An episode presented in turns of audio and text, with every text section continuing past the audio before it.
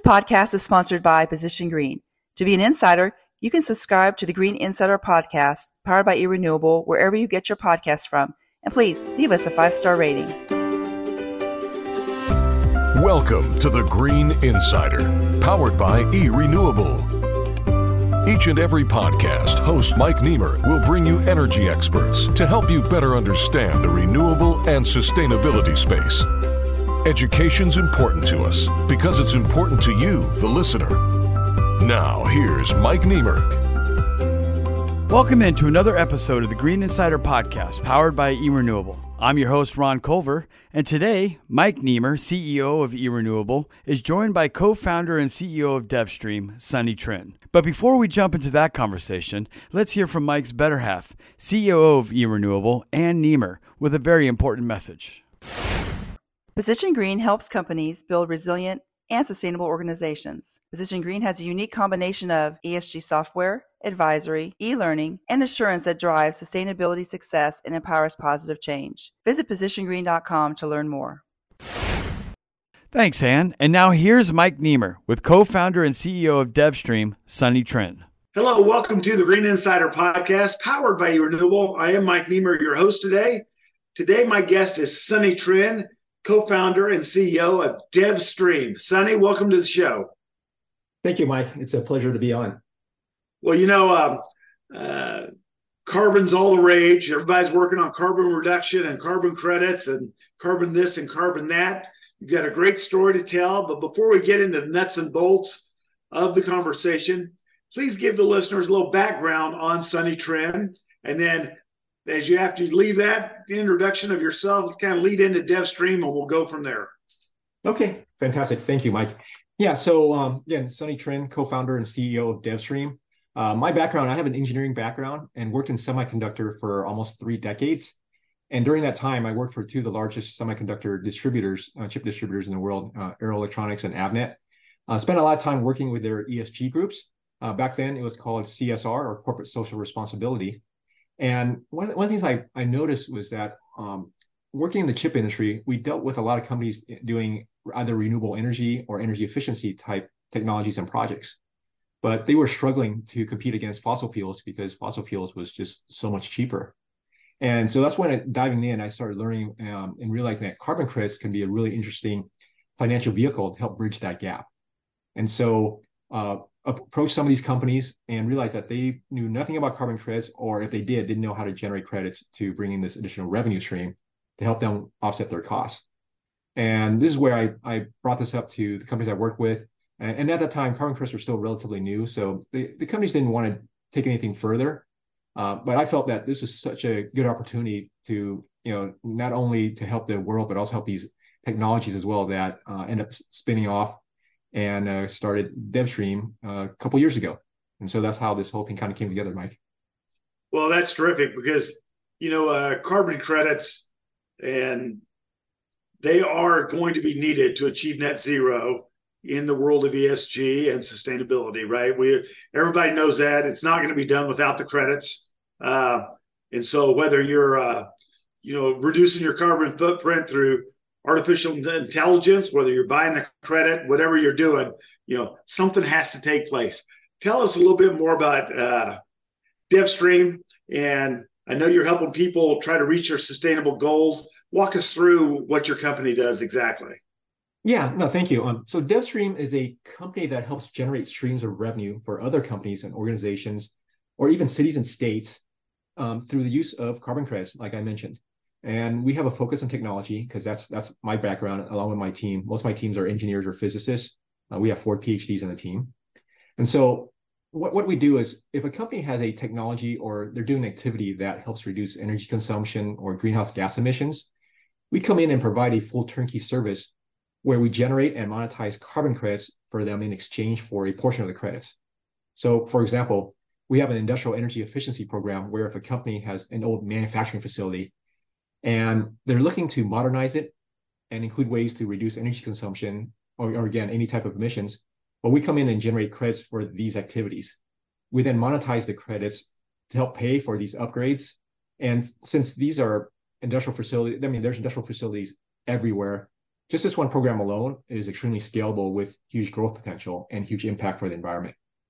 So um, we're also getting ready to start a, a project with a, one manufacturing facility, for example, in um, in in, um, in Singapore, and it alone is expected to generate over one hundred thousand carbon credits per year. So let me get this straight. So you've got, uh, we'll just take, for example, a, uh, a paper plant, manufacturing plant, yep. And they bring you in. Do you help upgrade and automate their current uh, L E D lightings and air conditioners and H V A Cs and automation to make it more energy efficient? And through those savings, you're issuing carbon credits? Or am I misunderstanding what you said?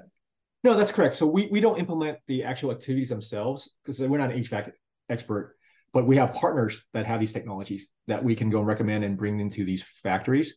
We have one, one great partner that um, through their uh, technolo technological devices, they're able to reduce the energy consumption with mo most industrial facilities by ten to twenty percent. So now we make them more efficient at the factories, that is, but we also help advance the te this technology further. And we use carbon credits to help pay for, for, for these uh, upgrades. Uh, and at the same time, we're reducing the energy consumption by all these different uh, facilities. Okay, and so let's go into the carbon credits. Let's educate the listeners a little bit about what that means, okay? Uh, walk through how the savings, and can we make it as simple as, everybody understands L E D lights, okay? Yeah. We make it as simple as your vendor converts the entire manufacturing plant to all upgraded L E D lights, and that's gonna create, let's make up a fifteen percent savings, okay? Yeah. Walk us through how that equals a carbon credit. Okay. Um, so the way to look at it, it really depends on the jurisdiction and how dirty the grid is. So when a company goes in and implements this savings uh, as far as energy consumption, say again, with L E D lighting, we calculate the um, amount of kilowatt hours that's reduced on an annual basis. Then we convert that to the amount of emissions based on the grid. And so not every project is going to generate the same amount of carbon credits, even if it generates the same amount of energy savings, because it really depends on the location. So in some states, for example, the energy grid is much dirtier than others, where a state like Washington, where there's a lot of hydroelectricity, the grid's fairly clean. So this energy savings doesn't generate as much credits because you're not impacting the emissions.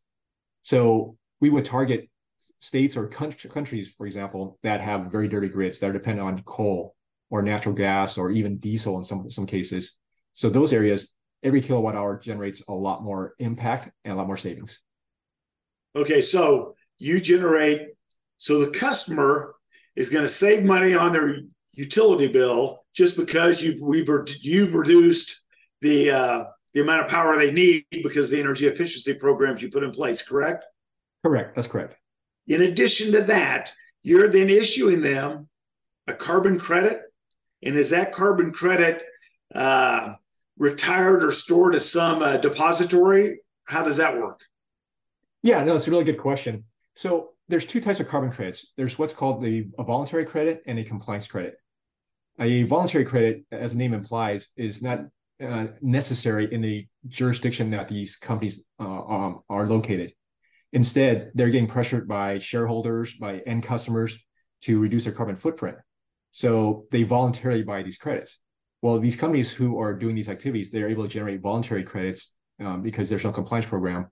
And uh, for, for, for every ton of C O two that's either avoided or reduced um, or sequestered, you're able to generate one carbon credit. And then they're able to sell it on the voluntary market to companies like Microsoft or Google, who again wants to reduce their carbon footprint. On the flip side, there's the compliance program where if a company lives is in a uh, located in a jurisdiction that has regulatory requirements to reduce your carbon footprint, well, if they exceed a certain threshold, they get they get taxed. In order to avoid that tax, they buy compliance credits to offset that tax. So where you come in is you create from the savings the credit, and then DevvStream in turn sells the, in this case, involuntary credit into the marketplace, and then there's a revenue sharing between the manufacturer and yourself. Is that how that works? Yeah, that's that's correct. Yeah, that's, that's exactly right. So our program, there's zero risk to the manufacturing or the or the companies that want to uh, bring us on, because we don't ask for any money up front, and it's a, essentially pay for performance. So we take their data we uh, from the activities that they uh, implement, and then we turn them in the credits, and then we help them monetize it. Okay, so you're not paying for the upgrade to the energy efficiency into the plant, but you are bringing them money back into what they spent based off what you sell a carbon credit for. Is that correct? That's correct. That's correct. Yeah, that's exactly yeah. right. That's fascinating. I've had, you know, you know, half a dozen people on the show about carbon credit. This is the first story I've had, and I've had energy efficiency on. This is the first story I've had that's had both the energy efficiency, turning it into a carbon credit, Sunny. So I really appreciate that. Educate our listeners as to what, let's, you know, most of our listeners are United States based. We are in over eighty different countries, almost one hundred now, actually. We're at ninety-eight. Wow. But, you know, ninety percent are still U S based. So sticking with the bulk of our listeners, what are some of the states that have the dirtiest grid where you can get the most money for your carbon credit? So these are states that are very dependent on coal power generators. Uh, so these would be like in the Appalachian region, for example, like Virginia, West Virginia, and so forth. Um, and where, like I mentioned, other states that have um, either a lot more renewable energy. You know, I mentioned Washington with all the hydro. California has a decent amount of solar. California is probably on the more in the middle, but uh, on, on the better middle, I guess. Uh, New York actually does a really good job as well, too. So uh, it, it, again, Uh, off the top of my head, I'd say like the, the the the coal states are the ones that would generate the most credits because they have the dirtiest grid right now. Sunny, why don't you explain to the listeners the type of revenue that can be generated from a carbon credit in a voluntary market? Because I'm assuming in the voluntary market, that will be the lowest cost, right? That'll be the that'll be the cheapest you could sell it for. What does that type number look like? Sure. So again, it, it also depends on the type of credits. So one thing, I'll, I'll take a step back, Mike, if you don't mind. There's also um, two main types of credits. One's called nature-based, which as the name implies, revolves around natural resources, forest conservation, uh, reforestation, mangroves preservation, and so forth. And then there's what we focus on on the technology side. That's where we talk about the industrial efficiency, building efficiencies, uh, direct air capture, E V chargers. Currently, nature-based projects, because of uh, there's certain inherent issues of reliability, uh, and I'll touch on that in a second as well. The nature-based uh, credits are typically anywhere between one to ten dollars on average. Where the technology credits, what we're seeing, and it also depends on the location. Um, we're seeing anywhere between fifteen to thirty dollars. So there are some lower quality ones as well too, but in general, the higher quality ones that have a lot more precise data around it will generate a, a higher value. And the reason that the nature-based are seeing a, a lower price is because it's hard to really quantify the true impact that these natural resources have on sequestering the, uh, the, uh, the carbon. For example, if you have a thousand acres of trees, how do you know exactly how much carbon those trees are, are, are capturing? And then in reforestation projects, trees don't grow at a linear rate. So a lot of these data is done with models, and, and with models, there's opportunities for overestimation and hence greenwashing. So there's a lack of trust right now in, in the nature-based uh, projects, where with technology, for example, the data is much more precise. So if we do a building efficiency uh, program, for example, I can tell exactly how many kilowatt hours of energy was being used before we did the program and how many kilowatt hours it is afterwards. I mean, you just look at the energy bill, right? And so it's very yeah. precise. And then from that, you can calculate the exact carbon down to the kilogram.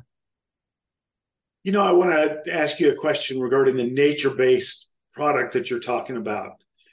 Um, I was in a conversation a few weeks ago at a conference, and I'm overhearing somebody talk about the issue with the forestry, for example. And let's just say, let's just pick on California because because there's fires going on out there right now. Yeah. Uh, they tend to be cheaper because they really don't know how long the forest is actually going to be in place because of fires and other issues that may come up. Uh, do you find that that's also a factor as to why that's a little cheaper price, not just how to too difficult to measure? Yeah, that's a big part of it. No, you're absolutely right, Mike. I mean, that's a really good point, is what they, we, we call it permanence. How permanent is this carbon sequestration? And you, you take a look at trees, it's not just about fires, but as soon as the tree dies and they, they fall to the ground, well, as they decay, they release the, the carbon back in the environment, or if termites come in and pests and so forth. So it's not just fires, um, and or if the trees die in another way. Where if you look at technology and if you're avoiding emissions, really the truest form of permanence is avoidance. Because if the carbon was never emitted into the environment, well, you don't have to worry about bringing it back and having it being released because it was never emitted. And so that's why, as a technologist, I feel that avoidance is the absolute uh, true permanence. And so when you uh, come up, and obviously you're in the technology sector, so all your credits are going to be technology-based, which they have a premium, and it's understandable as to why.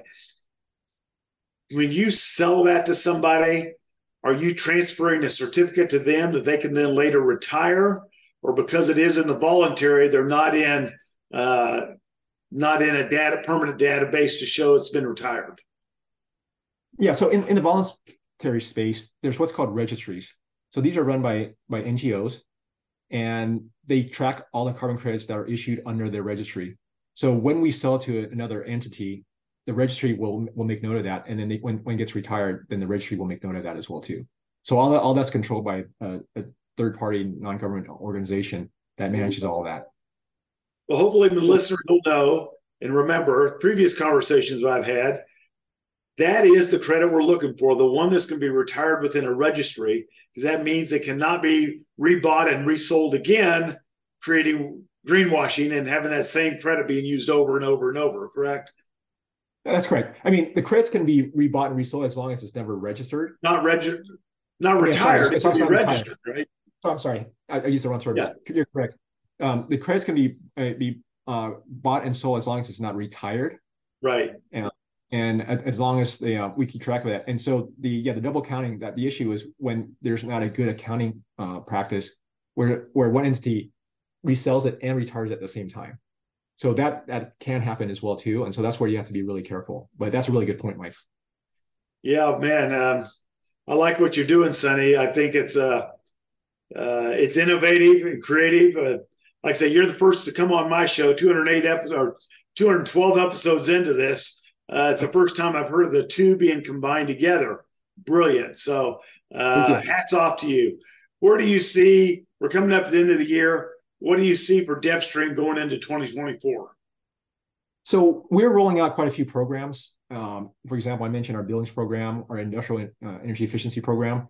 That's what's, what's, that's what is one of the really interesting advantages of technology, is that it's extremely scalable and it's very efficient.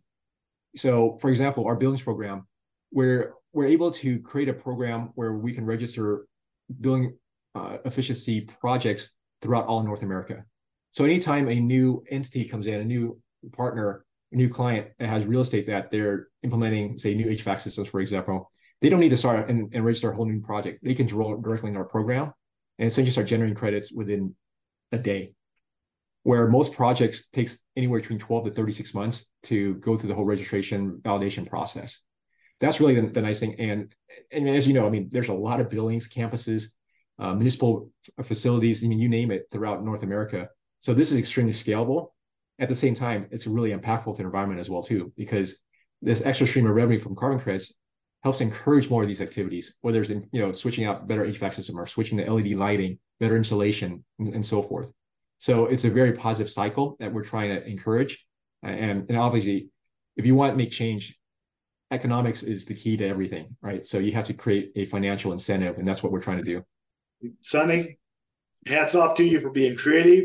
And I think you stumbled onto something that uh, should be picking up steam in twenty-four. Good luck to you and to DevvStream. Thank you so much for joining me today on The Green Insider.